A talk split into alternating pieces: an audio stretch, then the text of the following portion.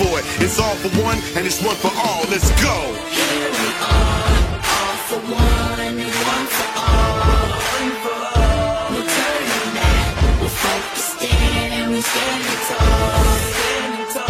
There's nothing else for us to say, so we claim the bond. We tell 'em here we go. Yeah, this is the time that we all been waiting on. The moment all the naysayers been hating on. See, they've been talking down on us and flexing. It'll take more than that for you to stop a Houston Texan. A lot of teams talking tough and can't back it up. But not the boys on Kirby, right, so guys, you welcome can back it up. edition of Reliance Texans Unfiltered, a Houston football podcast for your Houston Texans. I am Young Ari Gold, and I am here with my host and my one of my closest friends, John Wade, the Garnet Texan. And John, it's a it's another one of those interesting podcasts where we are joined by a, I would say, Ian, am I putting am I like making it too good for you when I say like a, a scouting expert? Is that fair? Oh no, no, that's way too kind. Okay. All right. All right. So we're joined by Ian Wharton. Um, you guys can follow him at. Let me pull up his. Actually, I'll let you give that. You can follow him on Twitter and introduce yourself. Well, Yeah. at very least, he's uh he's smarter than both of us. Um, so we're glad to be uh, graced by him. Sorry, Ian, I didn't mean to cut you off. no, no, no, that's good. Uh, no, it, no, I don't know about all that. Um, I appreciate it, but um, but no, I'm at NFL Film Study on Twitter. Um, just a guy uh, who just watches a lot of fo- watches a lot of football. But I appreciate it. You guys are too kind. Well, cool. Well, we we appreciate having you on. Um, we're excited to have you on. You you wrote a very very uh, interesting article on Deshaun. Uh, what was that about? About two weeks ago now. Yeah, I think it was right after the uh, right after the Colts wild card games. Yeah, I think it was like two weeks ago. Okay. Um, including video breakdowns and things like that. So we will definitely get to that as this is a Texans podcast. But uh, Ian, what were your what were your takeaways from the weekend uh, with the with the conference championships? Yeah, it was wild. I mean, those were, those were two really good games. Um, I thought that the Chiefs would pull out the, the victory um, beforehand, and then I, I actually picked the Rams too. So I didn't expect it to go how it went. um, I think definitely that the referee controversy controversy kind of overtook what what happened on the field outside of that. I mean, obviously it was a blown call, right? I mean, that's It's about as much Obvious. of a blown call as there's probably ever been.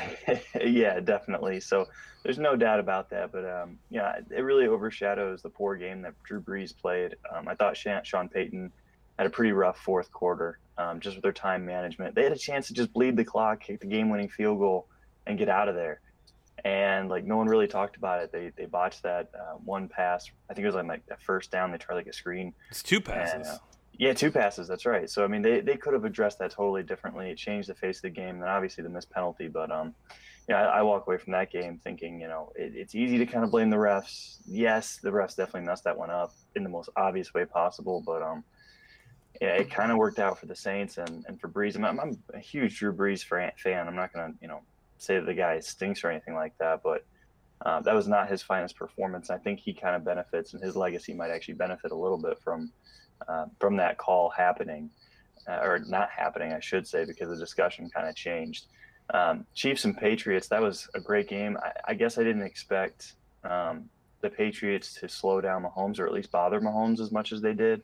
He missed some throws that we haven't seen him really miss too often, or at least if he does miss them, he comes back a play or two later and makes up for it with with a, a spectacular play. So, uh, but their defense, the, the Chiefs' defense, ended up being exactly what we thought it was. Just too much of a sieve, just too many issues, too many holes, personnel wise, schematically.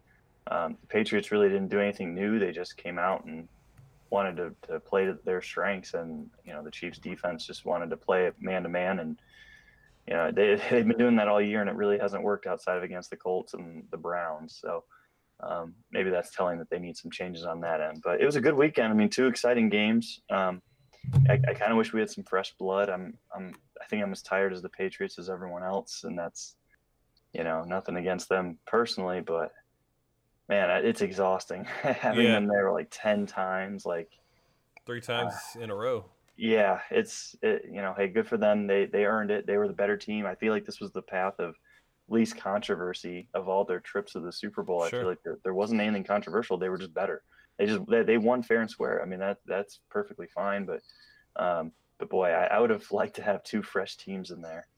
Yeah, no, I agree. I think you know, leave it to Bill Belichick to go back to 1980s and really just start jamming the ball down their throat. And you know, coming into the game, a lot of talk was about that defensive line for Kansas City and how you know they should be able to slow down the run and and and Chris Jones being as good as he was this season and things like that. But um, yeah, it's crazy. I, I, don't know. I'm kind of on the opposite side of the spectrum. I I, I don't like the Rams, and um, a lot of it has to do with like this whole McVay effect that is happening in the league. And so entering, uh, John, I can hear myself. Is there? Are you? Uh, can is your is somebody's speaker on? No. Maybe. Interesting. Okay. Um. Anyways, um, I, I the the Sean McVay effect is really like bothersome to me. I was really hoping that he actually got beat in the first game of the playoffs because it would have been back to back seasons where he didn't win a playoff game, and you know the year prior they lost to the six seed Falcons. But um, I uh, I was really hoping they wouldn't win. So now I was rooting for the Patriots because I felt like that was the only team left that I felt could make sure they don't win a Super Bowl, and that'll be the likely case in my opinion. We're so I mean I know there's two weeks all the radio stations are going to build up. There's going to be Radio Row next week. We'll have a whole two weeks to talk about every possible narrative that's out there. But I wouldn't mind Brady getting one more and then walking away. Maybe I know that's not what's being said, but who knows? I thought it was a good weekend. Why do you hate the uh, the Rams so much? You're sitting there wearing an LA hat. Yeah, but they weren't okay. So when I was from when I moved from LA to Houston, there was no football team. Uh, the Rams went to St. Louis, and then um, the Raiders were in Oakland. Uh, the Chargers were in San Diego, so they were about four hours away. The Bay, nobody in Southern California likes the Bay. Um, so when I came to Houston, obviously that's how I became a Houston fan. The first year I moved there was a, the Texans' inaugural year, and um, I just don't like. I think it's funny because this league, every five to six years, there's a transition and a change in philosophy right now it's a heavy, heavy passing game. And all these teams that needed coaches went that route to hire what they thought would be able to bring that to their team. And now it's like, okay, we have like maybe two or three more years. And then after that, there's going to be something new and it's going to come in and it's going to change the game. And then everybody that hired a McVay protege or somebody that met bumped into him at a Starbucks, um, they're all going to be kicking themselves in the ass because it's like you, you typically don't see copycat success in this league. It's not the way the league works. Once there's film, things change, and then other people, good head coaches that tend to have good tenure and stay with their team, find a way to fix it. And um, I just think it's a gimmicky offense in, in, in LA. And, you know, I don't believe Jared Goff's that great of a quarterback. So I think that's a lot of all of it. For I think it's like a mixed bag for me. So you have to hate all of the uh, the Belichick tree, because I mean, Flores just gets a head coaching job, and I mean, he's a linebackers coach, so yeah, it's pretty extreme. It's crazy. Like I, that's why like when the Cardinals hired Kingsbury, I was like, hey, like I, hey, this might crash and burn. This might be terrible, sure. but I love it. At least try something new because I mean, Matt Patricia getting a job last year was an atrocious decision. Um, and and obviously so far that's not looking out looking too you know great of a decision too. So yeah, I'm with you though. I mean, it, it's pretty crazy. Like Matt LaFleur gets a head coaching job after doing a whole lot of nothing in Tennessee. Right. And um, then the the quarterback, the new quarterbacks coach in St. Louis is going to be the Bengals head coach. Oh yeah, that's crazy. Like these guys are saying, like, oh, he's going to be the next big thing. It's like, how do you know? And I get it. You have to take a uh-huh. risk, right? Like you're sure, you're going to sure. take a risk, and I'd rather do that than hire Jeff Fisher or Marvin yeah. Lewis or Hue Jackson. So you're gonna there's only a limited amount of coaches. You can't go pull from Penn State and all these places that have only had a coach for one year. So it's limited resources. But at the end of the day, it's like I don't know. I feel like there's other ways to go about it, and yeah, yeah. I mean the Bill Belichick tree doesn't work out, right? I think you know it, it's pretty shitty when Bill O'Brien is the most successful out of the uh, Bill Belichick tree, and he really hasn't been that successful. So, yeah, it's just interesting to me that this is the route it went. So, um, well, it should be a good Super Bowl though, at the minimum, and it, it is. I do like the narrative of uh, Patriots' success started against the Rams, greatest show on turf, very similar. uh, to what they are now, and then here we are again. You know, do they end Brady's reign or do they? Does Brady trump? You know, it's it, sure I can see where everybody's going to go with these, and it's great, but as long as it's a good football game, who cares? But the the league has to do something about this. These uh, referees, it's it's absolutely getting out of hand. Um, John's been talking about it for years about a developmental league needing to happen not just for the players but for the for the refs too, so they can call games more, you know, throughout the season, make them full time employees and let them get into the routine of calling these plays and or calling making these calls. So I don't know. What are your thoughts on that? Yeah, I agree. Actually, I hadn't thought of it that way. Um, I always thought of it from like the talent perspective, especially right now, because you know with Optimum Scouting, which I'm a part of, you know they were awarded the XFL contract for um, for scouting. So so cool. Yeah, so that was definitely a big land for um, for Eric Galko and, and that crew. But um, I hadn't thought of it from the referee standpoint. I definitely agree they should be full time. Like it's crazy. These guys are making over six figures on the in a billion dollar business. Um, that should be their full time job. You shouldn't be an accountant. You shouldn't be whatever else in your life. This should be what you do. Um, you should be a master of the craft. You should be exposed um, to these situations as often as possible. It's a really good point. Um, and they're going to have the opportunity. They've got the, I think it's like the American Athletic Football League Yep. or whatever this offseason. It's going to start after the Super Bowl.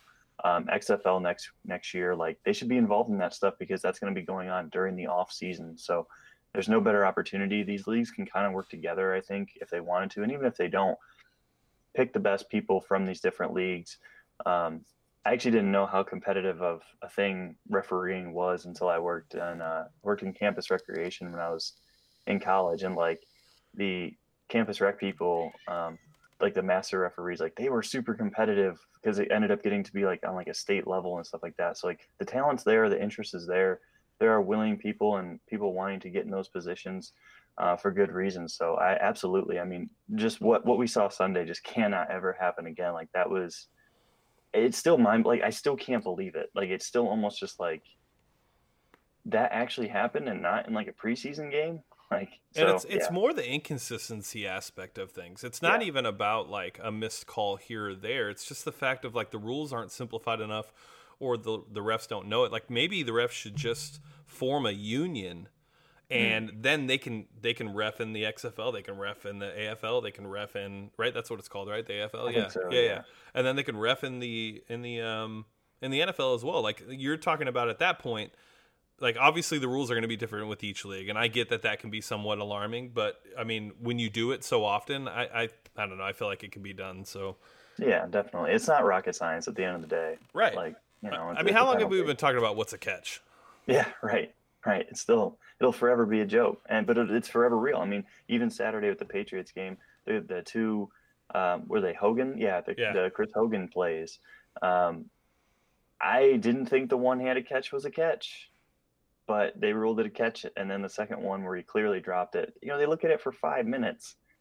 It's like that was pretty clearly not a catch. So it's just, and I, I don't want to be the guy that says we need more replay because I think replay is bad it slows the Um, game down slows it down so much. And, like, momentum and everything And watching football because it's so slow and like, you know, when she says that, I kind of look at it. It's like, yeah, like this is this is kind of rough. Like we're waiting 15 minutes between an injury and then you have a penalty and then you have, you know, a, a TV timeout after a kickoff, and it's like, okay, the last thing we need is more, you know, breaks in action, but at the same time, we need these calls right. Like what happened should have been reviewable in terms of, you know, that call needs to be made 100% of the time. So I don't know what the real answer is outside of these guys being not necessarily perfect, but you know, you mentioned it, it's like they've got to be well versed, and it's okay if they miss a call, but you can't miss an egregious one. yeah no i agree Yeah. I mean, that's why I go back to, I mean, every offseason we talk about it, there needing to be a developmental league. It's not just for players, but it's for coaches, for refs. It's also for an opportunity for them to try these new rules because they change the rules every year. I mean, there might be just little tweaks, but they change them. However, these guys have been calling it one way for 15, 20 years. And now all of a sudden they got to change in their mind what's a catch.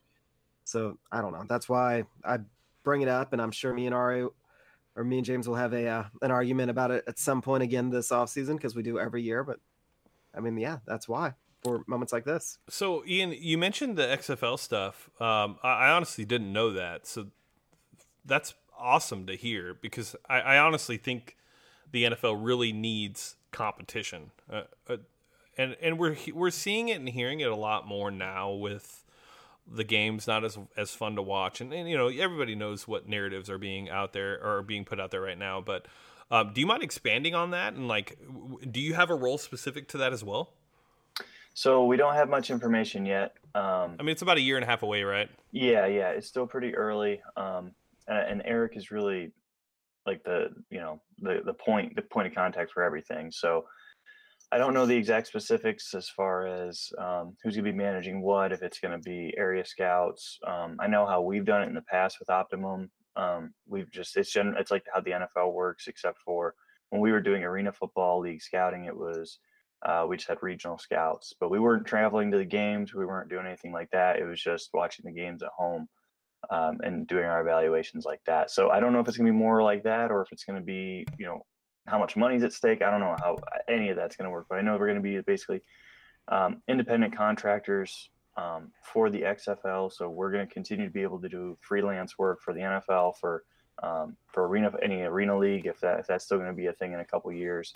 Um, that's really as far as I know everything. Um, they're going to be doing some different stuff. I know that for sure. They're testing out different rules. They're testing out different strategies. They want it to be um, faster paced, um, probably more of like Big 12 type of football, I would assume, um, Pac 12 type of football where, you know, it's it's not necessarily just all offense, but the rules are going to be geared towards excitement, um, but not as zany and crazy as it used to be. Like that's going to be pretty much wiped out.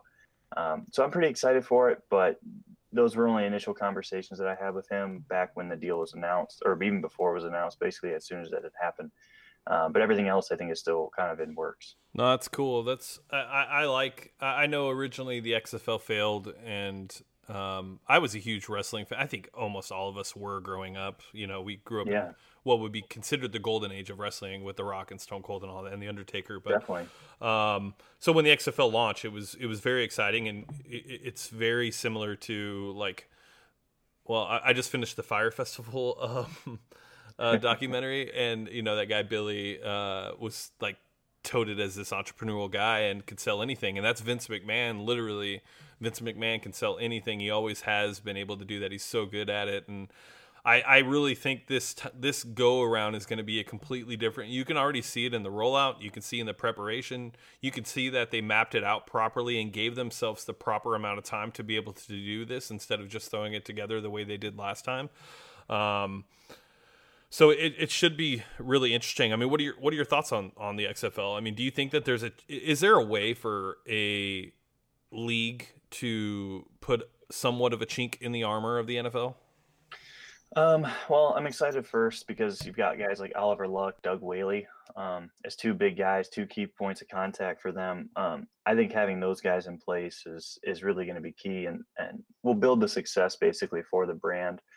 Um, as far as like i'm really interested to see if multiple leagues can exist i think that's my big question i definitely think there needs to be a developmental league i definitely think there's a market for it people are so hungry for football like you look at the ratings from the last couple weekends they're insane like 54 million people watch that chiefs and crazy. Uh, patriots game it's unbelievable um, and that's with without people like factoring in people streaming it like that's just from what we can gather um, so there's definitely room for it i think whether the um, yeah American League or whatever it is, and then the XFL can both of those simultaneously operate.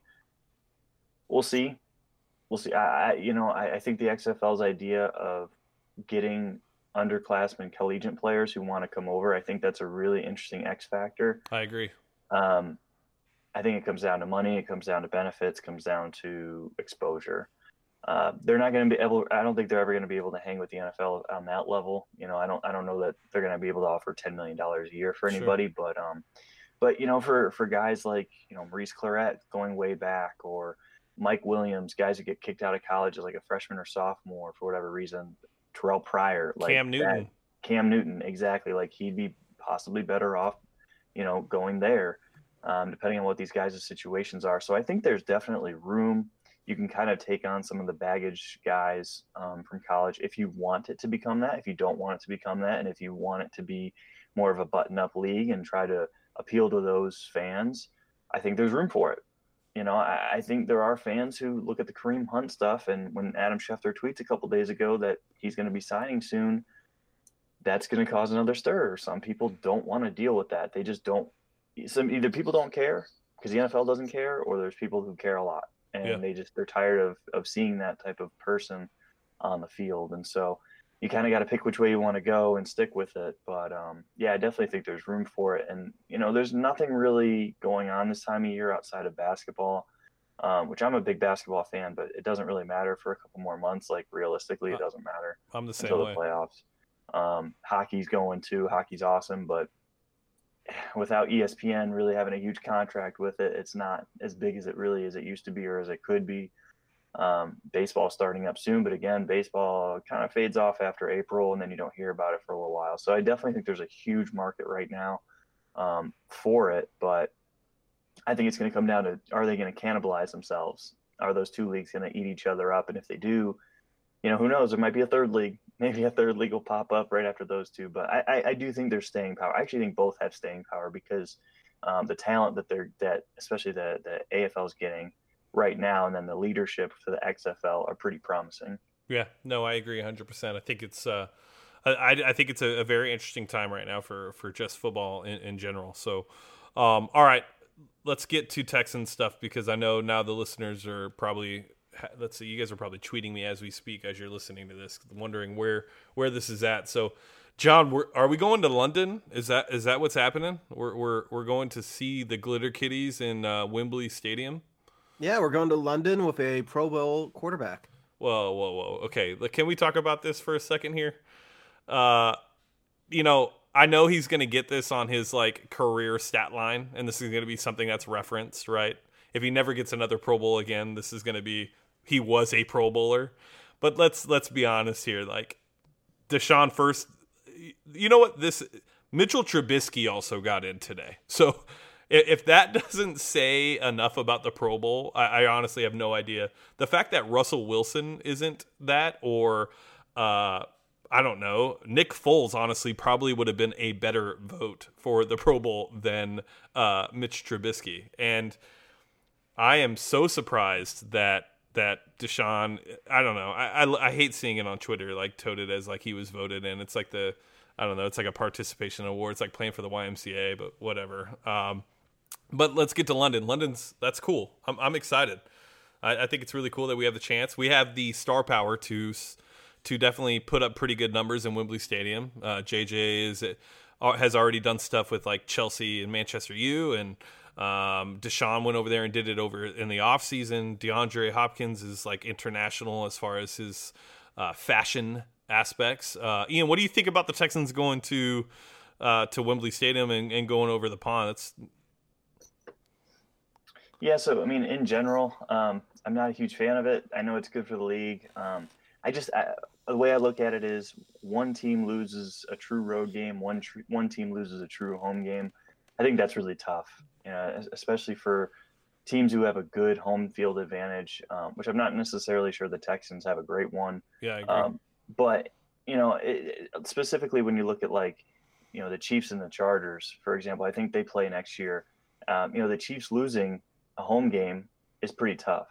Whereas, uh, you know, it, it, doesn't always apply the same. So the Chargers potentially losing a home game wouldn't be a big deal because sure. they're already kind of used to being a home game. So it's good for the exposure of the league. Um, I personally don't like waking up earlier for those games. I, I kind of find it to be a really long day when that happens, especially because you know college football is all day Saturday. So I end up getting to the that end of the Sunday, and it's just like, oh man, this is. I hate to complain about football, but man, two two days full of football is is literally a, a task, and it's kind of draining. But no, it, it's exciting. The, the one good thing is you're on prime time. You know, you are the attention of the uh, of, of the world at that moment, and sometimes that's a negative too. So if your team plays well, um, the public's going to have a pretty good opinion of your team, and uh, especially of the breakout performers. If you don't play well, you know, we see this with the playoffs. You have a bad game all of a sudden, well, this guy's a bum, this guy stinks, and like you know the the narrative kind of forms for the entire season. So um, on one hand, it's I think it's fine. It's good for the health of the league. It's good for the exposure for these guys. Um, personally, I don't love it. It just inconveniences me, but it's not about me, so it's really okay. yeah, I, I, has there ever been a good London game? Um, there's been some close ones, but I think usually it just ends up being two bad teams, Right. or it just ends up being a blowout really early. Um, I think like what was last year's like Jacksonville and was it Tennessee? Um, whoever Jacksonville played last year was I think it was slug- Tennessee. Yeah, it was just brutal. Yeah. it, it was. You know, it's like we don't want. I don't want to watch too bad court because I think Blaine Gabbert was in the game Yep. twice. It was something crazy. So it's like no, no one wants to watch that. But if you get actually good players and actually good quarterbacks in the, that game, um, it would definitely help. So having a guy like Deshaun should make it interesting. I always come back to the Dolphins and Titans one too, where the Dolphins just blew the doors off of the Titans. Um, if you're not interested in that game, though, I mean, you would turn that game off by halftime. It's just, you know, no one wants to watch like a three or four score game. You know, third or fourth quarter, it just becomes a run fest. Yeah, I can't think of like the like being in California and like waking up at six thirty to like have your coffee and like Oh, no, start your football Sunday. Like I know it ends at like six thirty, which is cool, you know, but at, at night, but still, like I just couldn't imagine waking up and that being my day. But uh, all right. So, Ian, let's talk about this article you put together on Deshaun because we have a, a, a lot of similar feelings. Um, I think actually John does as well. Uh, you, you pointed out a lot of different areas of, of not necessarily concern, but but definitely pointed out a lot of the flaws in Deshaun's game um, against the Colts in the playoffs. It was not a, a good game whatsoever. I- I- his mechanics slipped. He didn't look comfortable in the pocket. Um, he was throwing to the ground. I mean, what what did you see from Deshaun in that game? Uh, and is there any cause for concern for Texans fans moving forward? I thought, you know, he almost looked more like what he was in college. Um, where I don't necessarily think he had the confidence because it was just a lot of drop back, try to find the open man. You've got three seconds, go for it. And I, I don't think that's really what, the way that the NFL is at right now. It's not really the style that it's at right now. It's not really his strength either. Um, he shouldn't really be asked to do that. You know, he only had four passes besides throwaways outside of the pocket in that game. And I, I don't really know from a coaching standpoint why you would ask him to do that. Like his strength is extending these plays, getting outside the pocket, um, using that agility, using that athleticism. Um, he's a very smooth thrower on the move, um, almost when he's just imp- improvising. You know, like that's actually his strength. Is when he thinks less, he plays better, um, creates those big explosive plays.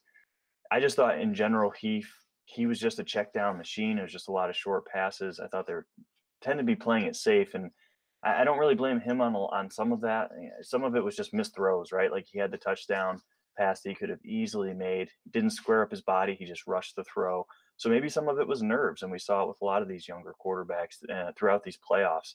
Just either quarters or halves or even entire game where they're just rattled. Even Mahomes got rattled this past Sunday um, with the pressure coming, and it's just sometimes that happens. Um, I don't know that it's a, a playoff thing as opposed to just that moment, just that one throw, and that one throw becomes the game. Um, so it was a tough game. I thought that the the coaching staff didn't help him out at all. The offensive line certainly didn't show up. That was a great game by the Colts, but he just he was slow processing, and I thought that that was really more of a, a factor of confidence, whether it be from film study or whether it be just um, just being overwhelmed as a team. The team in general just didn't really seem to have really anything to them. They just kind of be like showed up and said, "Hey, you know, we've played you twice already this year. We know what you're going to do." And then they got out there and it was like, oh, for, some reason they're acting like it's a different team. So uh, just not a sharp game overall, but I would say that for the entire team. Yeah, I think Deshaun, you know, coming in, the narratives are, you know, the same narratives that are always there with Deshaun. As the, as the stage gets bigger, as the lights get brighter, um, you know, this is when he shows up and things like that. And he definitely looked out of sync. Um, like I said, he, he definitely let his mechanics slip quite a bit. I mean, we, we had Jordan Palmer on um, during the offseason last year, and he, he talked a lot about the mechanics and, and what it takes to play quarterback. And it, it was it was an awesome conversation. Um, but you know, towards the end of the season of his rookie year, before he got hurt, you could see that there were times where his he would not go back to his mechanics. And this game, to me, really stood out in the sense of like, he, a lot of times he wouldn't plant. Um, he he looked uncomfortable, uh, and and he would have a clean pocket at times, and it still just didn't look right. Um, I mean, do you do you think that? How do I say this without like freaking out a fan base? Um, Do you think that like Deshaun is a, a franchise quarterback, and do you think that Deshaun has the ability to be what we saw his rookie year and, and what we saw at times this season? And then to follow that up, do you think Bill O'Brien can get the most out of Deshaun Watson? So I think he's a franchise guy. Um, I do think that from even this, his rookie year um, till now, I think that we've seen improvement, even if it didn't show up that game. Uh, you mentioned it, yeah. I mean, his his mechanics definitely broke down, but in general, he's been a much better player. I think at at aligning his body, improving his accuracy, getting the ball to where it needs to be. I mean, he hit some really tight windows um, from some really tough pockets that I don't really know that he was doing consistently in college, um, or at least I had questions coming out in college whether he'd be able to hit those high high end plays. I actually thought he'd be more closer to like an Andy Dalton type of player than he was a Russell Wilson type of player. So obviously I, I was wrong. Um, you know, he's been a lot more explosive than that. Um, now his rookie year I thought was a little unsustainable just in general. Um, those plays that he was hitting and his touchdown percentage per play was just insane. I mean, it was at a meteoric rate.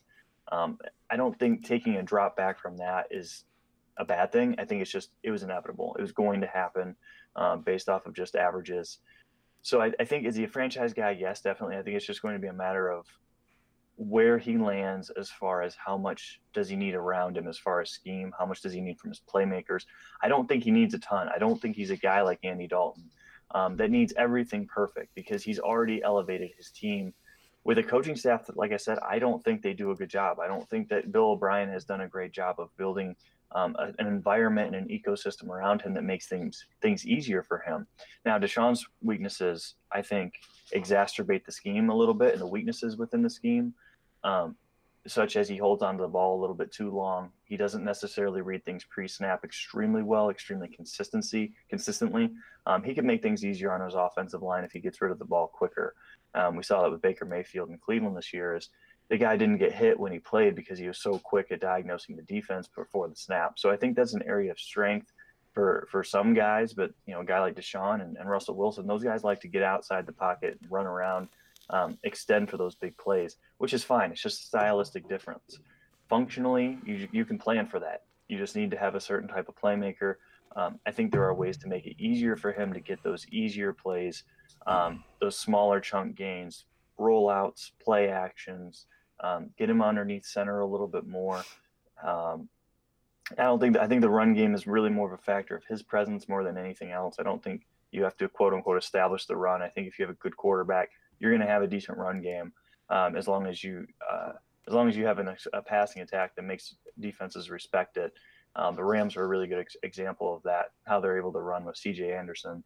So um, I, I, definitely think he's a franchise guy. I just I look at Bill O'Brien and that staff, and I have to wonder. You know, you ask, are they going to get the best out of him? I definitely don't think so. Um, I, I, don't think he's a terrible coach. I don't think he's, a, you know, I just don't think this this is the right co- you know quarterback for him. You look at his history of quarterbacks. Deshaun is easily the most dynamic skill set, easily the the least traditional quarterback.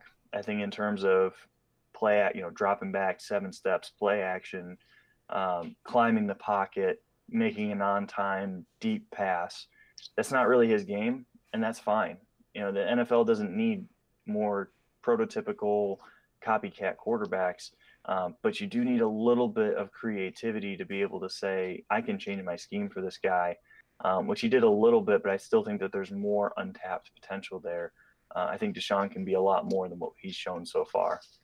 Do you think that uh, given – Bill O'Brien and, and what he sees in this offense and what we've seen on film so far uh, with Deshaun, do you think that he kind of goes back to the drawing board this offseason and says, okay, like I, I know what I have, uh, I know what I need to get this going in the direction that it needs to go, and, and here's how I do it? Or do you think that, and this is kind of where I stand, uh, where Bill O'Brien is kind of in his own way in the sense of like he has his way of doing things he doesn't have enough coaching coaches in on staff to correct him. A lot of them are probably yes men, um, and, and, not enough creative minds around him to challenge his thoughts of the offense.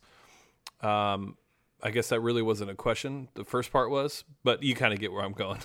Yeah, yeah. No, I, I, I fear the same thing. I, I, I would guess that he is going to be the type of guy who we're just going to fine tune our own thing. We're just going to continue to do what we do. Um, we're going to keep walking the line that, that he believes in. Um, I think he's going to be that type of guy. And I, I think it, it's one of those things where ownership probably needed to step in and say, you need an offensive coordinator.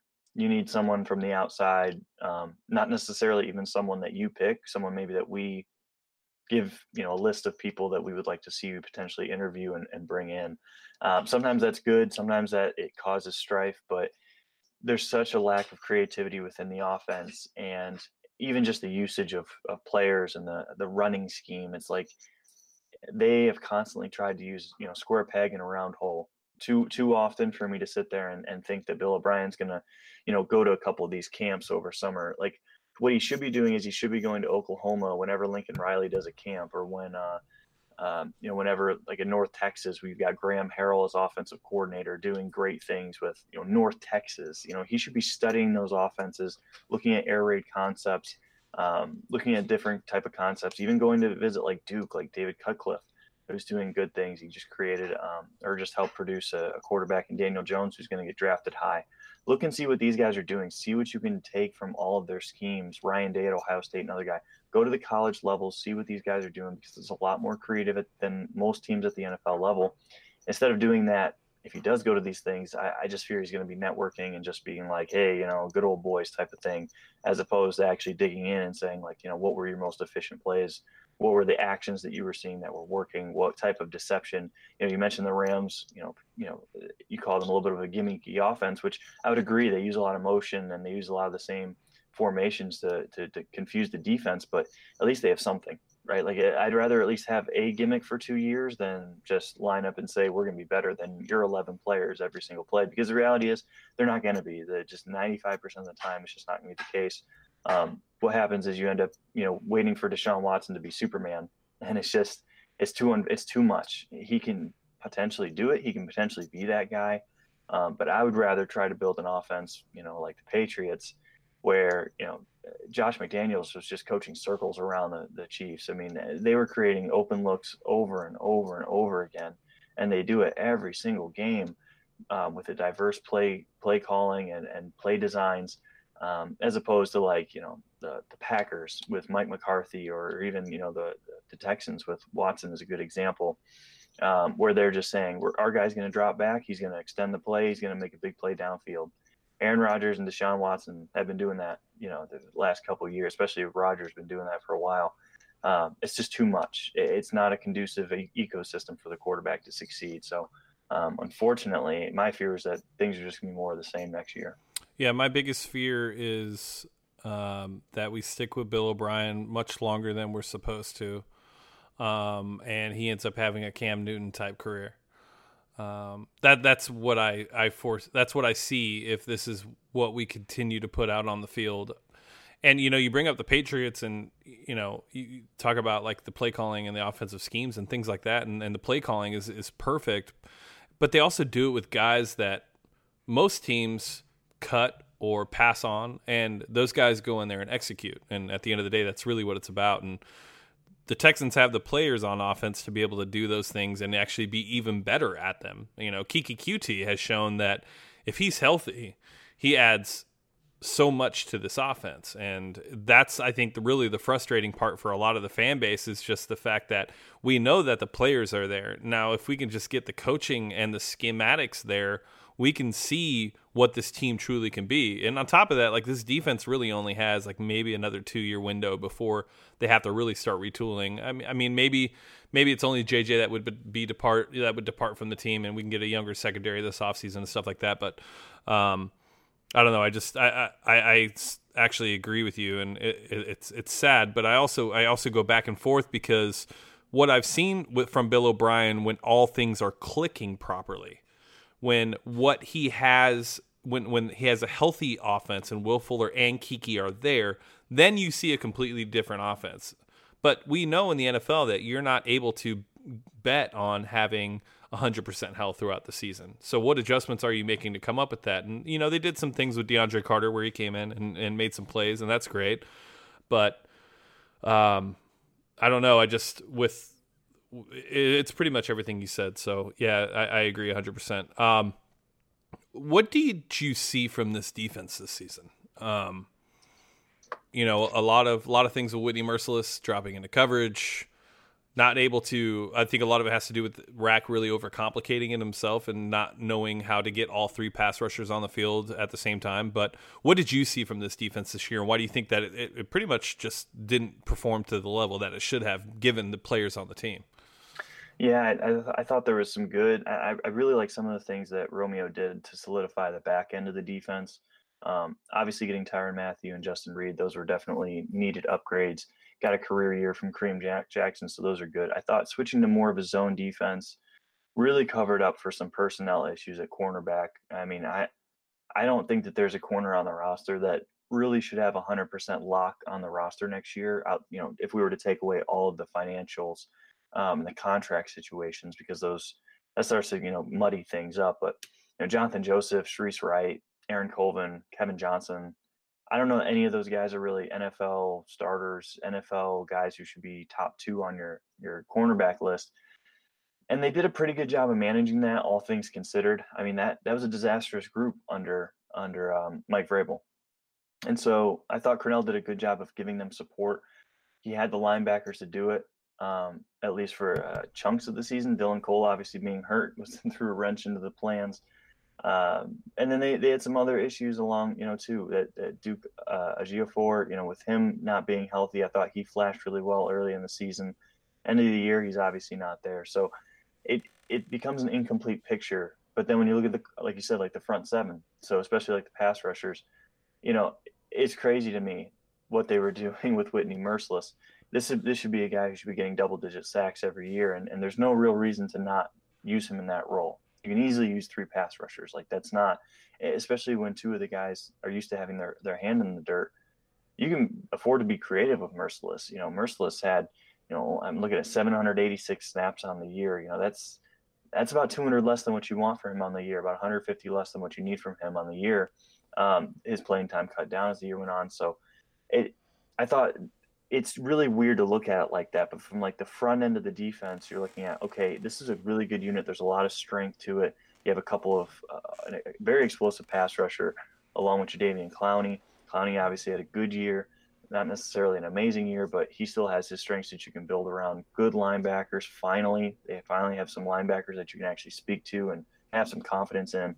Um, I like the rotation that they were able to build along the defensive line. I just thought there could have been more creativity. It's almost like the offense. Like there are good building blocks in place. There are good things that they did as far as getting the most out of a guy like Lamar Miller. You almost did that on defense as far as getting the most out of that secondary, uh, playing so much zone and trying to be more of a bend don't break unit on the back end. But at the same time, there was just little things that could have made it an even better unit become uh, a potentially elite unit especially for what the talent that they had. That I thought that there was a little bit more that they could have taken. Yeah, I, uh, I, I just, it's funny because we've seen from Rack in the past this uh, exotic, like creative defense. We saw it against the Patriots in the divisional round two years ago when we had Brock Osweiler, and they would line up in the diamond defense and they would put Whitney at the uh, on the nose, and you know, and we all know how that game went. I mean, if there really was even if it was Tom Savage, they probably would have won that game. Um, so and it's like and it's like those things. It's a good point because like those things you don't have to prep during the season for that. You know that's something that you can just implement that week of. He has experience doing it in years past. It's not like it's something that you have to do, um, you know, 14 weeks out of the year for 30 snaps a game um, you can very simply do that for for five snaps or do it pull it out of your hat for the first time all year. Um, so i agree that's definitely disappointing as, as far as that goes because it's it's it's it's not rocket science at that point. You have experience and you have firsthand knowledge that the guy can uh, succeed doing that. Yeah. Yeah and it's it's frustrating. All right let's so you brought up tyrann Mathieu, and i'm not at first when we signed him i was super stoked and then to be honest with you, if you watch the film, the film tells you a completely different story outside of the guy that does the pre-game hype and the guy on Twitter that'll come after PFF. Uh, Colts game, he was awful. Uh, just I mean that's really all there is to it. He was awful. Um, can't move laterally the way he used to be able to pre, pre, previous to the to the injury. And then you know there were other points in the. I mean he whiffs on tackles. It's almost like he forgot how to tackle. To be honest with you. Um, and he wants the big blow every time, but he really isn't a big guy to be able to give to deliver those blows. Um, but then you had Kareem Jackson on the opposite side of the spectrum, who's five years older, but has been with the franchise for nine years and finally put it together because the coaching staff realized, oh my God, this guy can actually, when everything's in front of him, actually be very dynamic and very good. And he's definitely the best tackler on the team. Hmm. And when you let him roam back there, it's like, okay, now we have a player. But there's no way to keep both given this team's needs outside of the safe, you know, in the secondary, they need corners everywhere. They yeah. pretty much J. Joe's the only one that's going to come back, and only reason for that is because he's a veteran, and unfortunately, he's your best corner. Obviously, Aaron Colvin will be back too. I, I don't really know what happened with Colvin. A lot of it had to do with health, in my opinion. Um, but when it comes to Mathieu and it comes to Jackson, you're Brian Gaines. Where do you go? Like, who do you keep? Yeah, so uh, obviously the first question is how much. You know, the, the team has the money to do it. Um, Sixty-seven million dollars in cap room, and but that's going to get eaten into. You know, we know that with Jadeveon Clowney's situation, it's going to get eaten into.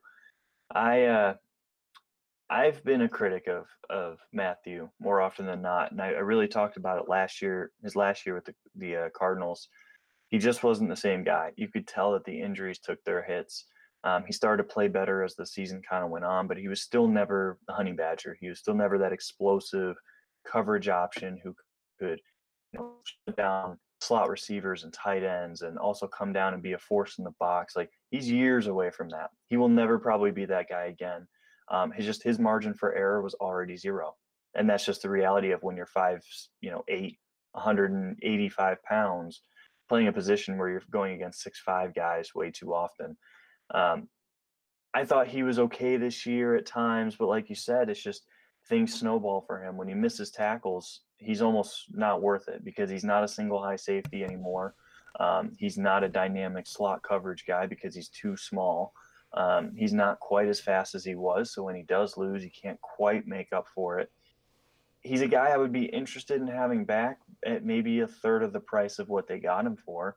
Um, and all of a sudden you start to talk that type of money, and then you could probably get both of these guys back because Jackson's going to have to do the same thing. Jackson has to take a pay cut coming off of that gigantic contract um, that he amazingly survived. Like it's crazy that he got so much money when he did, and he survived that contract. Like he ended up earning it in his last year, but it's just rare that guys actually see the full length of you know four or five year deals um, this day. So I think if you're given the chance, I'd much rather have Jackson as long as I can have him for like a one or two year term um, as far as guaranteed money. Um, I think Mathieu's a guy you can you can probably just move on. Uh, safeties, he's not one of those star safeties, and if you're not trying to get a star safety, you can find those guys in the draft. Those guys are going second, third, fourth round every year um, and making a big impact for their team. Justin Reid's a good example. Goes to the third round unexpectedly. Um, the NFL does not value safeties overly high.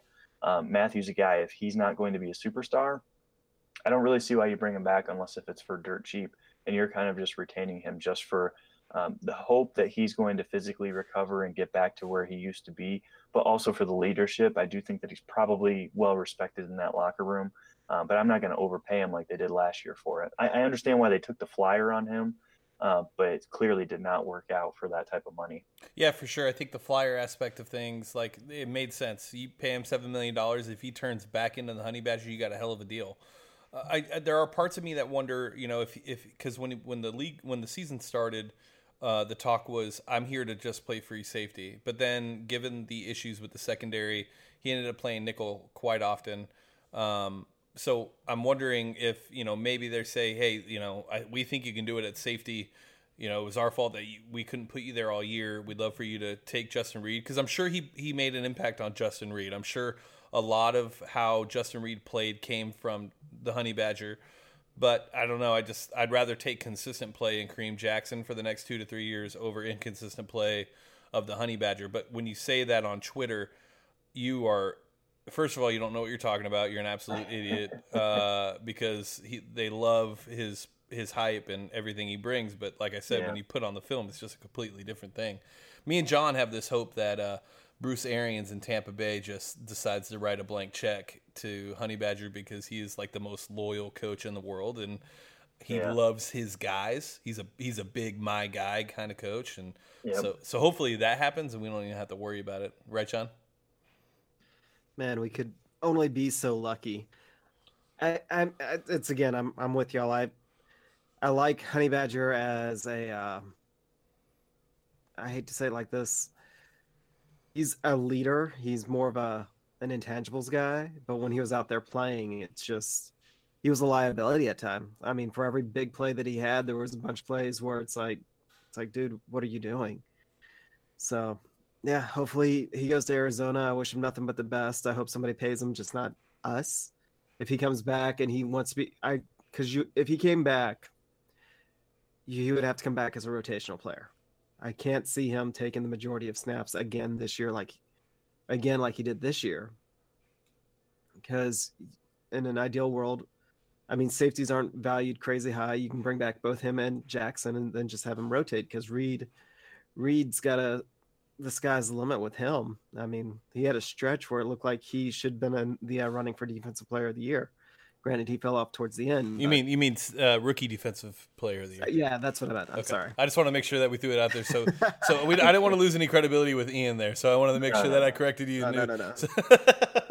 But and it's weird too, like just like from like a roster construction standpoint. This was my biggest thing, like for them entering the season was they signed Colvin and they signed Mathieu, and you already had Kareem Jackson. You had three guys with like the exact same skill set.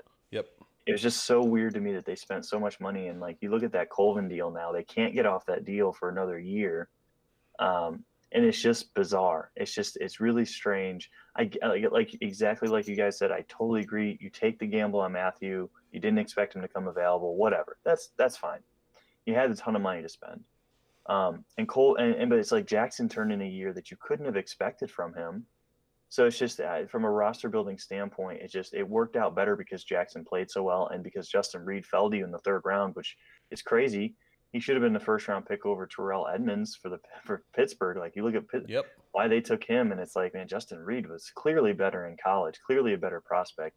Um, shocker, a year later, he's still a better player.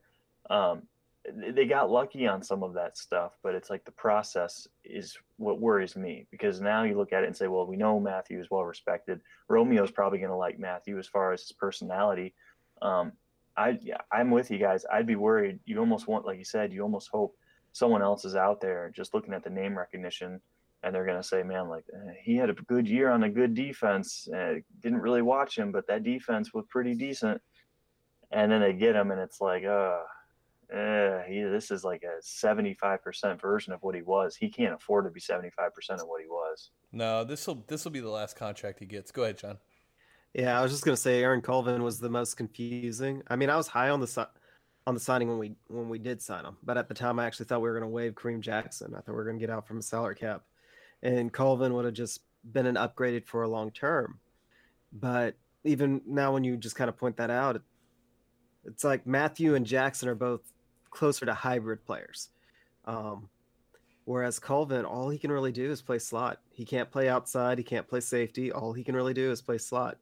And when you have that much overlap, it is, you're right. It's a very confusing on what they were doing with the roster. Yeah, yeah. I, I, I find it interesting the fact that you know you brought up Terrell Edmunds, and it's like with Pittsburgh, it's almost like if they don't know how to if it's not a wide receiver, just it's like a crapshoot for them. Uh, yeah. You know, i i- they they tend to not look at production in college when they draft. They they tend to just it's what's the buzz. Yeah. And if you looked at just production alone, Justin Reid was hands down a better safety. yeah. So And it's weird too because like they, you know, they, they took Jarvis Jones a couple years ago. And it's just like their their process is totally whacked. They took T.J. Watt. Obviously, that one's worked out. Sure. But he's a completely different player than what Jarvis Jones was. Um, Bud Dupree. Bud Dupree was like in the middle of those two guys. It's like he they, they have no rhyme or reason outside of receiver, and they do a, a pretty decent job on the offensive line. sure. Um, I think some of that's their internal development, though, too. It's not like they're taking first rounders um, on the offensive line. So, outside of that, though, yeah, that's you look at the Texans. Though the Texans have kind of been similar. It's like they've been pretty good at finding front seven players, especially that defensive line. They've found some receivers, although granted, you know, some of that's been, you know, trade or, or free agent guys, but um, but they can't really find offensive linemen lately. They can't really find defensive backs lately, and it's just it's kind of funny. Like you look at the holes on each of these scouting staffs, and it's like, man, if you guys could just join up, you guys would actually have like a super team. Yeah, we would be a super team. I was really upset. It's going to be interesting to see how that Steelers offensive line performs now with Mike Munchak gone because I, I really don't think that people understand when it comes to coaching the offensive line how much of a part that actually plays. And we're all sitting here in Houston wondering like what the fuck is going on at NRG and why is why is there no coaching changes? And you have guys you have Mike Munchak available who has Houston ties and there's no rumor or anything tying you to the best off uh, literally I, I think you can say the best offensive line coach in the history of the NFL and I don't know. Scarnecchia is pretty. Yeah, good. I was gonna say Scarnecchia. Okay, maybe maybe Scarnecchia. Okay, all right, all right. So Bill Callahan's pretty good too. Maybe second or third. Um, and then you have Mike Devlin, yeah. who knows Bill O'Brien. They probably go to Applebee's together. But like outside of that, like there's nothing, and it's just shocking yeah. to me that Bill O'Brien is not ever willing to make the necessary changes to keep to like build off of what they have because the core is so intact. Yeah, and I mean, just to go to your point earlier too um, about being complacent. So this was the perfect opportunity, right? So Mike Munchak goes and goes to Denver, offensive coordinator, which is kind of crazy because they have a, they have a defensive head coach. Yep. So it's I think that's a huge risk. I, I I'm not excited now. Their offensive line's gonna be great. It's gonna be much improved, but this was a perfect situation for him in Houston because you have Bill O'Brien who's going to call the plays, who's going to design the offense. You can have Munchak have be the offensive coordinator in title, handle the offensive line, you know, be the run game coordinator or whatever you want him to be. Um, you can give him whatever title you want. At the end of the day, it's still O'Brien's offense. You can get that boost along the offensive line. And like you said, there's no rumors, there's no interviews, there's nothing.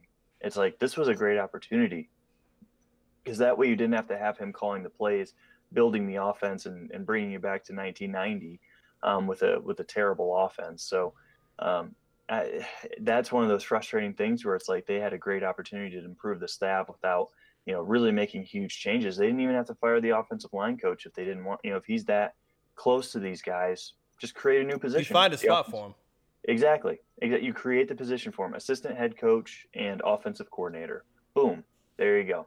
Yeah, well, eh. and, and not only that, like the Texans have literally the least amount of coaches on their coaching. I think they're third in in out of 32 teams as far as the amount of coaches on their coaching staff. And it's like, okay, so that's the case. Like you could, like you said, easily create another position. You could, I mean, whatever it wanted to be, offensive run specialist or I don't know, assistant offensive line coach, or he could have been the offensive line coach, and like you said, Mike Munchak could have been the offensive coordinator. Um, but yeah, like, and, and then you wonder why these guys aren't prepared and why there's false starts and why there's all these inefficiencies on the offensive side of the ball. And it's like, well, yeah, no, no. I mean, why else would there not be? You don't have enough coaches on staff to hold these guys accountable for these types of situations, and we see it year in and year out. Um, it's just it's it's crazy to me. Um, all right, I, I always like this question when we have people like you on um, because me and John are, are in the the Jadeveon Clowney boat. We we are true Jadeveon Clowney fans. He is the best defensive player on the Houston Texans, in my opinion. Um, okay. Uh, what are your thoughts on JD, and then what are your thoughts on his offseason and what what it will look like? So I'm a big fan. Um, I don't know if I'd say he's the best player. He, he's probably the most well-rounded defensive player. Um, I think Watt's stats probably are a little bit more inflated um, than what I would have guessed. I know, like when I saw he had 16 sacks, I was like, wow, like I didn't think he had that type of season. Um, but he had a great, he had a great season nonetheless. But yeah, I I think Clowney is definitely the guy that they need to keep. They have to enter this offseason. Like I said before, they have the money. The money's not an issue. Um, you need to retain this guy. You can't feasibly replace him um, either through the draft or free agency because a lot of these guys who are going to be free agents are going to get tagged or extended you might as well extend him now. Um, he's been able to stay a little bit healthier. He's been able to stay on the field. He's been a good pass rusher. I would say he's a very good pass rusher. He's not one of the elite, um, but that's okay. He's still a very good player in his role. he's a terrific run defender, and I, I think people really undersell his ability um, to impact the offense in that way. And he's a unique player as far as his strength, and especially being able to hold up uh, even on double teams. So he's not a guy who can just go replace. He's not a guy, especially as a rookie. You're definitely not getting that type of skill set from a rookie because he is he has grown man strength.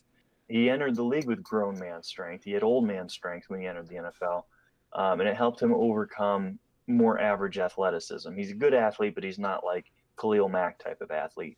Um, I would definitely. I mean, he's he's got to be priority number one. Priority number one has to be re-signing him. You got to rebuild the offensive line. You got to rebuild the secondary. Um, if you let him walk, I would try to get a, a long-term deal. It's gonna be a tough offseason, I think, for that because there are so many other guys um, hitting free agency, so they're all going to kind of be trying to square off against each other and waiting for the first guy to sign long term. That ends up being a messy situation. We've seen that with the wide receivers in the past. I think it'll be the same thing. These guys will all get probably franchise tagged and then just dealt with later. Um, but he has to be a guy that that at all costs you're keeping him. Yeah, I uh, I think you so so everybody knows you live in Houston, so you're you're pretty close in the sense of what you hear and what you know as far as local media and things like that. And I think it's fair to say that Clowney is not held in the highest regards to this fan base. Would you agree? Yeah, yeah, definitely. Um, I mean, there. I remember even after a couple of games two years ago, so when Watt was out, local media he he had a solid. You know, he would have these solid games. He's getting to the quarterback. He's not necessarily always finishing, um, but he's getting five pressures a game, four pressures a game, uh, maybe a sack, maybe some run stops. And then the local media the next day is like, oh, he's just not doing enough. He's not getting 15 sacks. He's not doing enough. And it's just like this. What are you guys talking about here? Like you can't expect him to be J.J. Watt. Um, but that's the expectation. And even if you do expect him to be J.J. Watt, you still have to appreciate his effect on what he's doing. Watt is Watt's Watt. I mean, what he accomplished there for that stretch is is truly unbelievable. Um, and I, it's tough because I think Khalil Mack, I think he's the guy that people point towards, especially in the same draft class. I think that that probably is an unfair bar. Um, they're just different players, different skill sets, but yeah, there's no doubt about it. I mean, Clowney is is he's I think he's garnered the respect more locally, but he's still not a guy that's viewed as um, irreplaceable. And I wouldn't say that he's irreplaceable, but I'd say he's pretty darn close. He's he's right on the edge of it. Um, you're not finding him as a rookie, but even as a free agent, I mean, I would take him over. I think the last great pass rusher on the market was Olivier Vernon. Yep. And I would take him over Olivier Vernon easily. Like he is considerably better than Olivier Vernon. Um, so I guess in that terms, I guess he is irreplaceable uh, from that sense. So um, yeah, I, I, agree with you though. There's he gets a lot of flack, and I, I think people expect him to be a one man show because he was a number one pick. Yeah, and I, I, also think a lot of it has to do with the fact that we do have a JJ Watt here, and when you see what JJ does, and he wasn't a first round pick, and he was, you know, taken out of Wisconsin, and wasn't the flashy college player that Clowney was. I think all that combined, and you get what what's going on right now. Um, when it comes to this offense in general, you said that the offensive line is a big, big part of what needs to be fixed in the offseason, I couldn't agree more where do you think that they go? I mean, they have a first, they have two seconds, um, obviously a third, a, a, third, a fifth, and a sixth, I, I believe, um, and then a ton of money in free agency. Problem with free agency is when it comes to the tackle market, you're either going to get a Nate Solder or you're going to get maybe you're you're you're not paying average money for an average player. You're going to pay top end money for an average player. Where do you see them going, and how far in, are you into this draft class as far as from a scouting perspective to kind of have a good understanding on what they'll be looking at as the draft gets closer and as free agency happens? Yeah, so unfortunately, I haven't really been able to dig into the draft too much um, to this point. Um, I'll be ramping that up here soon, but um, from what I've heard, it's a good tackle class, which is good. It bodes well. Um, I'm interested to see how how committed this team is to Nick Martin at center. Um, obviously, health issues have been a problem there. Even when he's on the field, I think it's probably debatable as far as his impact. I, I don't think you can look at this line and really say that there's any cemented long-term starters. I mean, if you could get an upgrade at any position, you should take it, um, especially in the draft where those assets just stack. You know, taking Martinas Rankin in the third round, if you project him as a guard, that's perfectly fine. Um, but again, he hasn't proven himself. So if you get to the second round of the draft, you had a guy with a first round grade or even a high second round grade, um, and he falls to the bottom of the second round or whatever it may be, you should just take the best talent. And, and you're going to try to get the five best guys out there. Um, I know you mentioned free agency. It's not not a great free agent class, and you might end up with a Nate Solder situation where he would have been a nice addition to this team. You know, especially with Deshaun, it would have been great if they would have landed him. But I'm I know that they made a great offer for him, and and he ended up, you know, taking a, a just a ridiculous contract from the Giants. But I think they were pretty competitive on that deal, and I don't think you can walk away with that feeling really regret. It just would have been nice to plug that hole. Um, you know, if they're not sold on Nick Martin, you know, probably the best free agent uh, offensive lineman this year is going to be Matt Paradis from from the Broncos. Um, another guy, Ramon Foster from the Steelers, left guard. Again, if you're just trying to get the top five linemen out there, I think you have to consider it. You know, Kelemete, I think was decent, especially for the price. One year guy. Do you want to continue with him? I think it's okay to have a weakness like that, quote unquote weakness, like a maybe average-ish to below average player um, you can maybe have one or two of those on an offensive line with a great quarterback, but you can't have five of those players. Um, does Miami let Ja'Wuan James go? Right tackle, especially if you want to do a little bit more zone action, which would be very beneficial, I think, to the running backs on this roster. Although, again, Bill O'Brien has not necessarily shown to be the most adaptive coach to talent.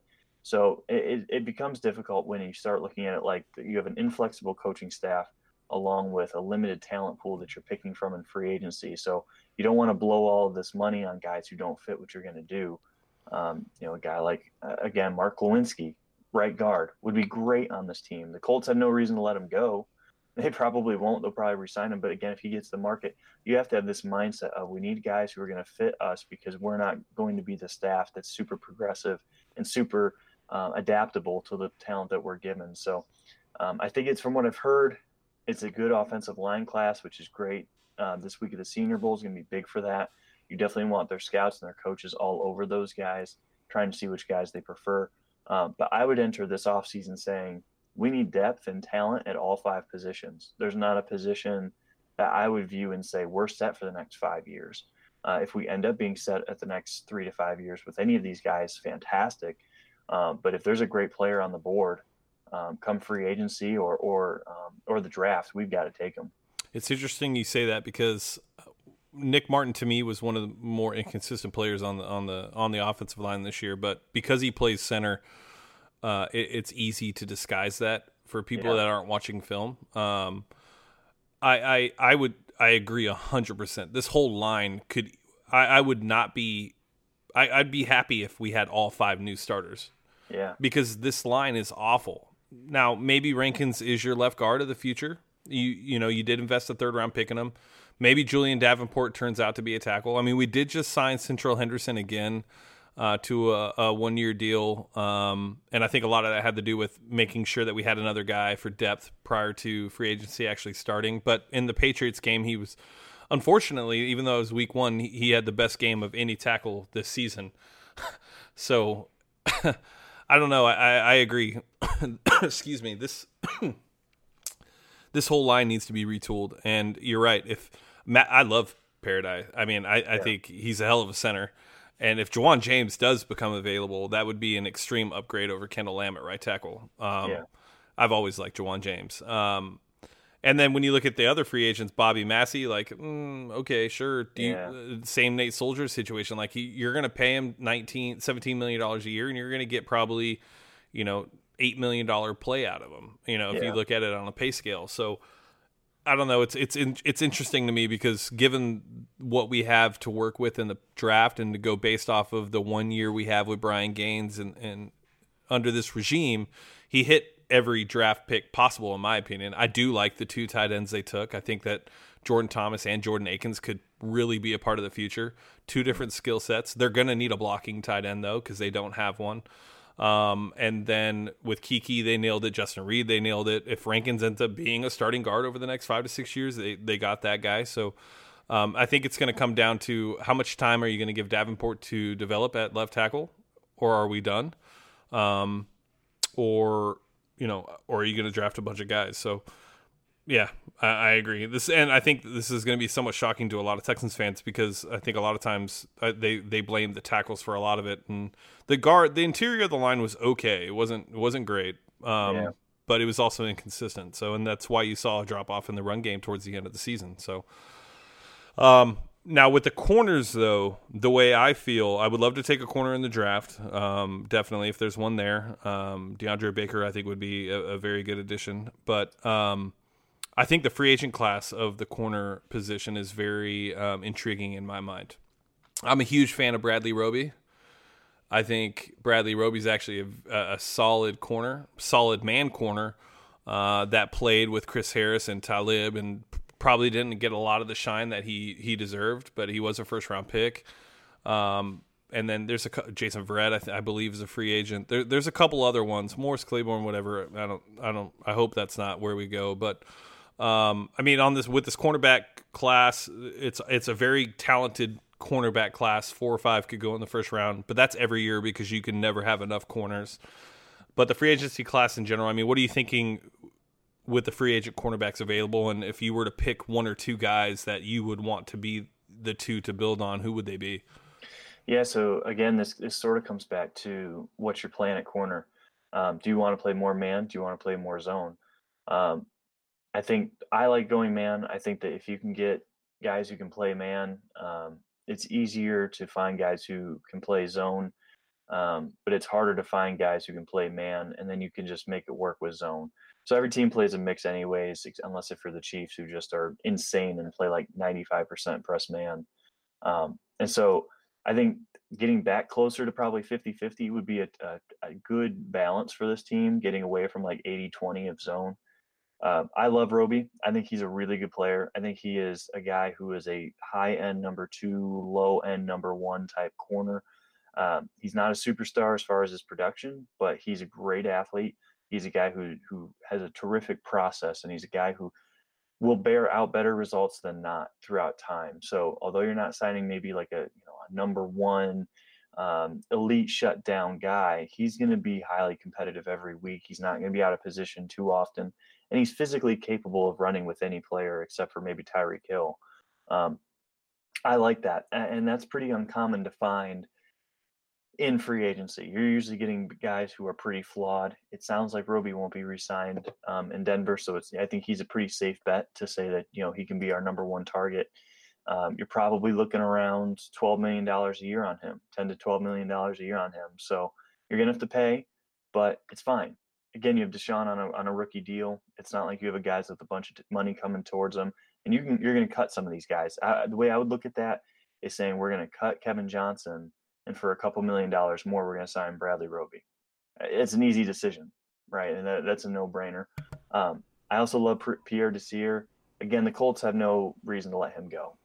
He's been my guy for years since he came out of Lindenwood. He had a tremendous season again. Um, really happy to see him get attention but they have no reason to let him go. If he somehow hits free agency, he would be a priority for me. I'm with you on Jason Verrett too. You take a flyer, give him a one year, $3 million deal. If he's a sunk cost, he's a sunk cost. Yep. Um, but when he plays, he is phenomenal. Uh, he is your number one corner if he plays the the season. He may not. He may get to training camp. If he can, obviously he has to pass the physical, but he may get to training camp. He may tear his ACL again, and, and I'm going to knock on wood because obviously I hope not um, but some guys' bodies can't handle it. So I would I would try to go for those two. I think those are realistic targets um, if the Chargers aren't willing to to continue to deal with his injury issues. And then I would try to add a draft pick. Um, let's say if one of those guys isn't available. Um, I think Claiborne's fine as like a one year deal guy. Um, good press man corner, but that's really all he can do. He's not someone that you're going to want to hand out a ton of guaranteed money to. He's going to be 30 years old too. Um, so I don't think he's someone that's like a long term uh, answer. then you start getting into these guys who are a little bit dicier. Um, I do like Bashaud Breeland quite a bit from the Packers. It took him a while to sign. He's going to be looking to recoup the money that he lost last year from an off field injury. Played really well for the Packers. Again, press man corner. So you're looking for a specific skill set there. He's more straightforward uh, as far as what he brings to the table. If you could do like Bradley Roby and Bashaud Breeland, that's not going to break the bank too much. You're probably looking at $20 million a year between them. Um, that's not bad for two starting corners. You have the money to do it, even after Clowney, even after if you add two starting offensive linemen, you still have all the money to do that without jeopardizing your future. Um, so these are solid players that you could get. Um, after Breeland starts to drop off, you're looking at like a Ronald Darby who's pretty limited with his size. He's a guy who gets beat deep um, a little bit too more often than what you'd like. Steven Nelson from the Chiefs, same thing. A little bit physically uh, limiting uh, with his stiffness limited, excuse me, um, with his stiffness. Um, he's not a guy that I don't think that they should really prioritize bringing back. And if they're not going to bring him back on a bad defense, I don't really think that you should be too interested in bringing him in. Um, so it's an okay class, um, especially if you're looking for maybe one year guys. Maybe you're a little bit more interested in some of these guys, but um, I think this is a team that needs to strike with a younger audience, with the younger uh, younger players. Try to build towards the future, get these guys on three, four, five year deals, and take a gamble on a guy like Verrett. Verrett's the perfect guy to take a gamble on this year.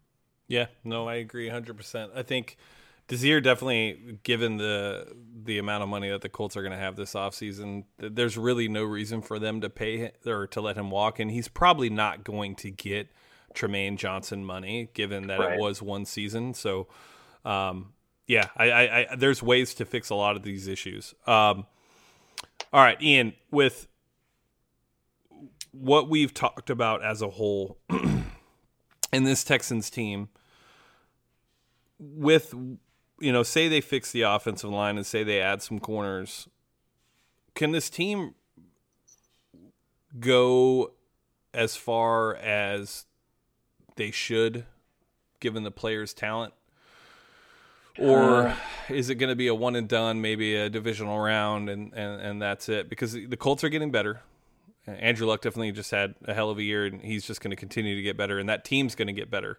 Uh, yeah. Uh, they have the right coach, they have the right GM. This is these are all things that they have not had uh, infrastructure wise since Andrew Luck's been with the team.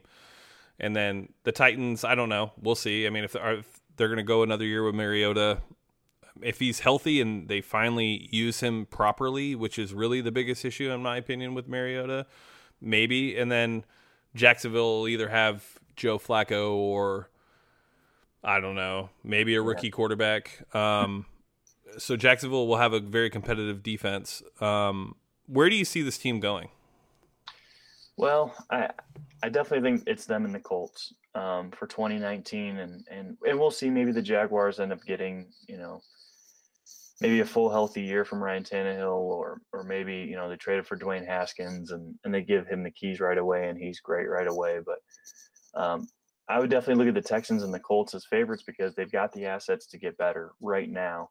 Um, if they take the aggressive approach, which is the obvious approach, is the better approach because you look at the Rams, you look at um, the Eagles and what they've done. That's simply what makes sense to do while you can do it. If they do that, if they talk, if they get some of the guys that we've talked about, the Colts do as what they're expected, retain all of their guys, maybe sign one big free agent. Not really expecting a huge offseason from them outside of retaining their own guys these teams are going to be competitive. These teams are going to be right in it again next year, just like they were this year. I, I think they the expectation for the Texans is definitely make the playoffs. Uh, the question for me is, can this coaching staff take them above and beyond what they did this year? You know, is this a coaching staff that is conference championship level, Super Bowl caliber level? I don't see Bill O'Brien out coaching Andy Reid. I don't see him out coaching Bill Belichick. I don't know that he can out coach Anthony Lynn out in LA. Um, I don't know that he can out coach Frank Reich. I wouldn't pick him to. We saw it. He didn't on this stage. Um, now maybe he didn't have as good of players. That's possibly fair. Although the Colts had a pretty rough roster and they they did really well this year. They have the no wide receivers outside of T.Y. Hilton. Zach Pascal. Exactly. I have no clue who that guy is, but I saw him catch multiple touchdowns this year. Um, I don't know that this staff is going to do the same thing with anybody. Um, I think that you're right. Brian Gaine's done a nice job as far as acquiring talent in his first year. I really actually love what he did for the most part in his first year, and it remains to be seen on how you know Rankin turns out. Granted, a third round pick isn't going to make your or break most of your drafts. Um, so I'm interested to see what he can do this offseason. Can this coaching staff and and him work together to find some value at, at some of these need positions at like running back and offensive line? Because obviously you're you're limited with some of the assets. You only have one first round pick. You only have, you know, so many options in free agency unless if you're going to sign literally all of the big names on the offensive line that come available but that's that's not realistic or or fair to expect so i i definitely think it's a playoff caliber team we know that they made it it should only get better from there i just i worry that you're starting to ask Deshaun Watson, JJ Watt, and some of your stars, your difference makers to be transcendent all the time and that's not the goal. That's not what this should be about. This should be a coaching staff making it easier for those guys to be great um, without overexerting their greatness every single time. It's just, it's just eventually that's going to break. Yeah. I'm going to ask you a question that I've asked uh, two of our guests, and it's something I've been beating since the middle of the season before the trade deadline. I, uh, Patrick Peterson's my favorite cornerback in the entire league. I'm sure he's the favorite quarterback for cornerback for a lot of different teams.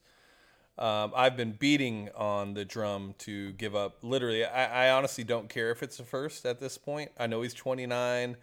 Um, I know that he's on the uh, older side. Um, but I am in the camp of trading for Patrick Peterson. That team is not going anywhere right now, even with Cliff Kingsbury. They're not going to make the playoffs. Rosen's going to need to develop. There's so many different things going on in that franchise. Their offensive line is horrible as well they're going to have not necessarily a fire sale, but they're going to do some things that they need to do to retool. And I do. He, there was already rumors that he was available, and then that ended when there was not a, a good a good enough offer. And if we're not going to use Whitney Mercilus properly, I could I would be totally fine with packaging him and a third, especially given his Whitney Mercilus's deal, his contract. It's really team friendly. Um, to the Cardinals to add Patrick Peterson do you see that? I mean, we, we saw an offseason tra- or a regular season trade, which is not something we've seen in the past. We wouldn't got Demaryius Thomas, which, God forbid, if he would have never blown his Achilles, might have definitely helped. Um, I, I, thought it was a really good addition, to be honest with you. I know yeah. a lot of people were down on DT um, because they wanted a Fuller type. Like that just happens every day, and you could just trade for a Fuller. But um, right. what do you think of that that aspect? And do you think that that's something that could be done, and then do you think it's something that will be done? So, I think it's tough from Arizona's perspective to trade Peterson, um, unless if he comes to you specifically and says, "I'm going to make a, a, stink if you don't trade me." Um, I, th- I, think I said last year my price for him would have been two first round picks if I was the Cardinals, um, just because what he means to that team He's still at a great playing at a great level. He's under a team friendly contract. Um, and he's still he's still in his prime and he should age well. He should be a guy who 32, 33, you could still see him playing well. Um, at least as well as you could expect for that age. Um, that probably comes down now because especially you know during the season, especially for like the, the Eagles or someone like that, like this is the final push. Like this is you're banking on him being the difference maker. Um, the Chiefs, actually, I was really trying to. Uh, that's what I was pushing is the Chiefs should be the one who does who does that. He would have come in handy this past Sunday, so maybe he would have been worth the two first round picks. I think once now you get to the offseason, you're starting to reduce that price. I would say probably like a first round value. Uh, late first round value is probably fair to expect, and maybe maybe they take a little bit less. Maybe he goes to them and he says, you know, guys, I just I can't do this again. I can't go through another rebuild. I need to win now. If he goes to them and says that, and maybe you can get him for like a second round pick and another asset, it starts to make sense. Um, if I were the Texans, I would just I'd be fine giving up the first. I, I really think it'd be fine because you're going to get him for three or four years at a high level, which is all you can expect from a first round pick anyway. You know, when you're making a first round pick, some people say, well, we need this guy for the next decade. It's not realistic. It's not what happens. you're lucky if your rookie, if that guy with that first round pick is going to be good for three years, let alone six to 10. You know what you're going to get in Patrick Peterson. The money works out. Um, it would fill such a big hole for this team and allow you to be a lot more diverse in the secondary. if that's possible. If it's not possible, if you could get him for less, if you could get him for third and Mercilus, honestly, I'd be surprised. I, I don't think the Cardinals would be able to move him for that um, and and take that PR hit. Um, I think they would really need at least a second round pick and another asset, or just a first round pick. And I really think that first is going to be big for them. Um, unless if you get lucky and he's just he's totally done and he just needs out and he starts become you know malcontent. Uh, but the market's going to be heavy for him. I think a lot of teams would move a lot of pieces for him. You'd start to see, you know, maybe even like New England get to get involved, maybe even Pittsburgh get involved, um, and then it starts becoming a battle of, you know, who can who can recruit him, who can maybe even redo his contract. So it could get really interesting because we just haven't seen a guy like that move too often. Um, especially with the reputation that he has. He's such a good reputation and, and respect around the league. It's not like Marcus Peters, where you know Peters kind of forced his way to LA because um, he said he would only resign with a couple of teams. So uh, that really reduced his value. Um, unless if Peterson does the same thing, I think he'd fetch a pretty high price. Yeah. Awesome. Ian, I really appreciate the time tonight. Uh, you gave a ton of insight. You were so prepared to talk about Texans and all things football. Um, what do you have going on uh, article wise? Obviously, you got a busy two weeks ahead of you. I'm sure. I'm sure everybody's going to be asking you to break down the Jared Goff film and how he's just as good as Tom Brady. I'm sure that's I'm sure that's going to be a request. But what do you have going on uh, coming out soon? Uh, yeah, so I'll have a Chiefs piece soon. Um, how to rebuild that defense, steps I would take to rebuild their defense this offseason. Um, I think I have I think I have just a couple other free agency and I have a Nick Foles piece probably coming out uh, as far as where he could land and, and realistic situations with him. Uh, I've got a couple of college football pieces coming out over the next couple weeks, looking at signing day and stuff like that for Bleacher Report. Um, so NFL stuff is over at Fansided. Um, college stuff is over at Bleacher Report, and then random stuff's over at Optimum Scouting. Although most of that's behind the scenes nowadays.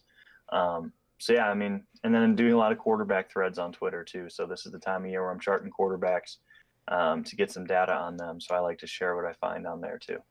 Awesome. Well, Ian, thank you so much for joining us. I really appreciate it. You guys can follow him on Twitter at NFL Film Study. Um, Ian, we're going to have to have you on again, especially if the Texans do exactly what we said they should do. Sounds good, guys. It was my pleasure. Awesome. Thanks, Ian.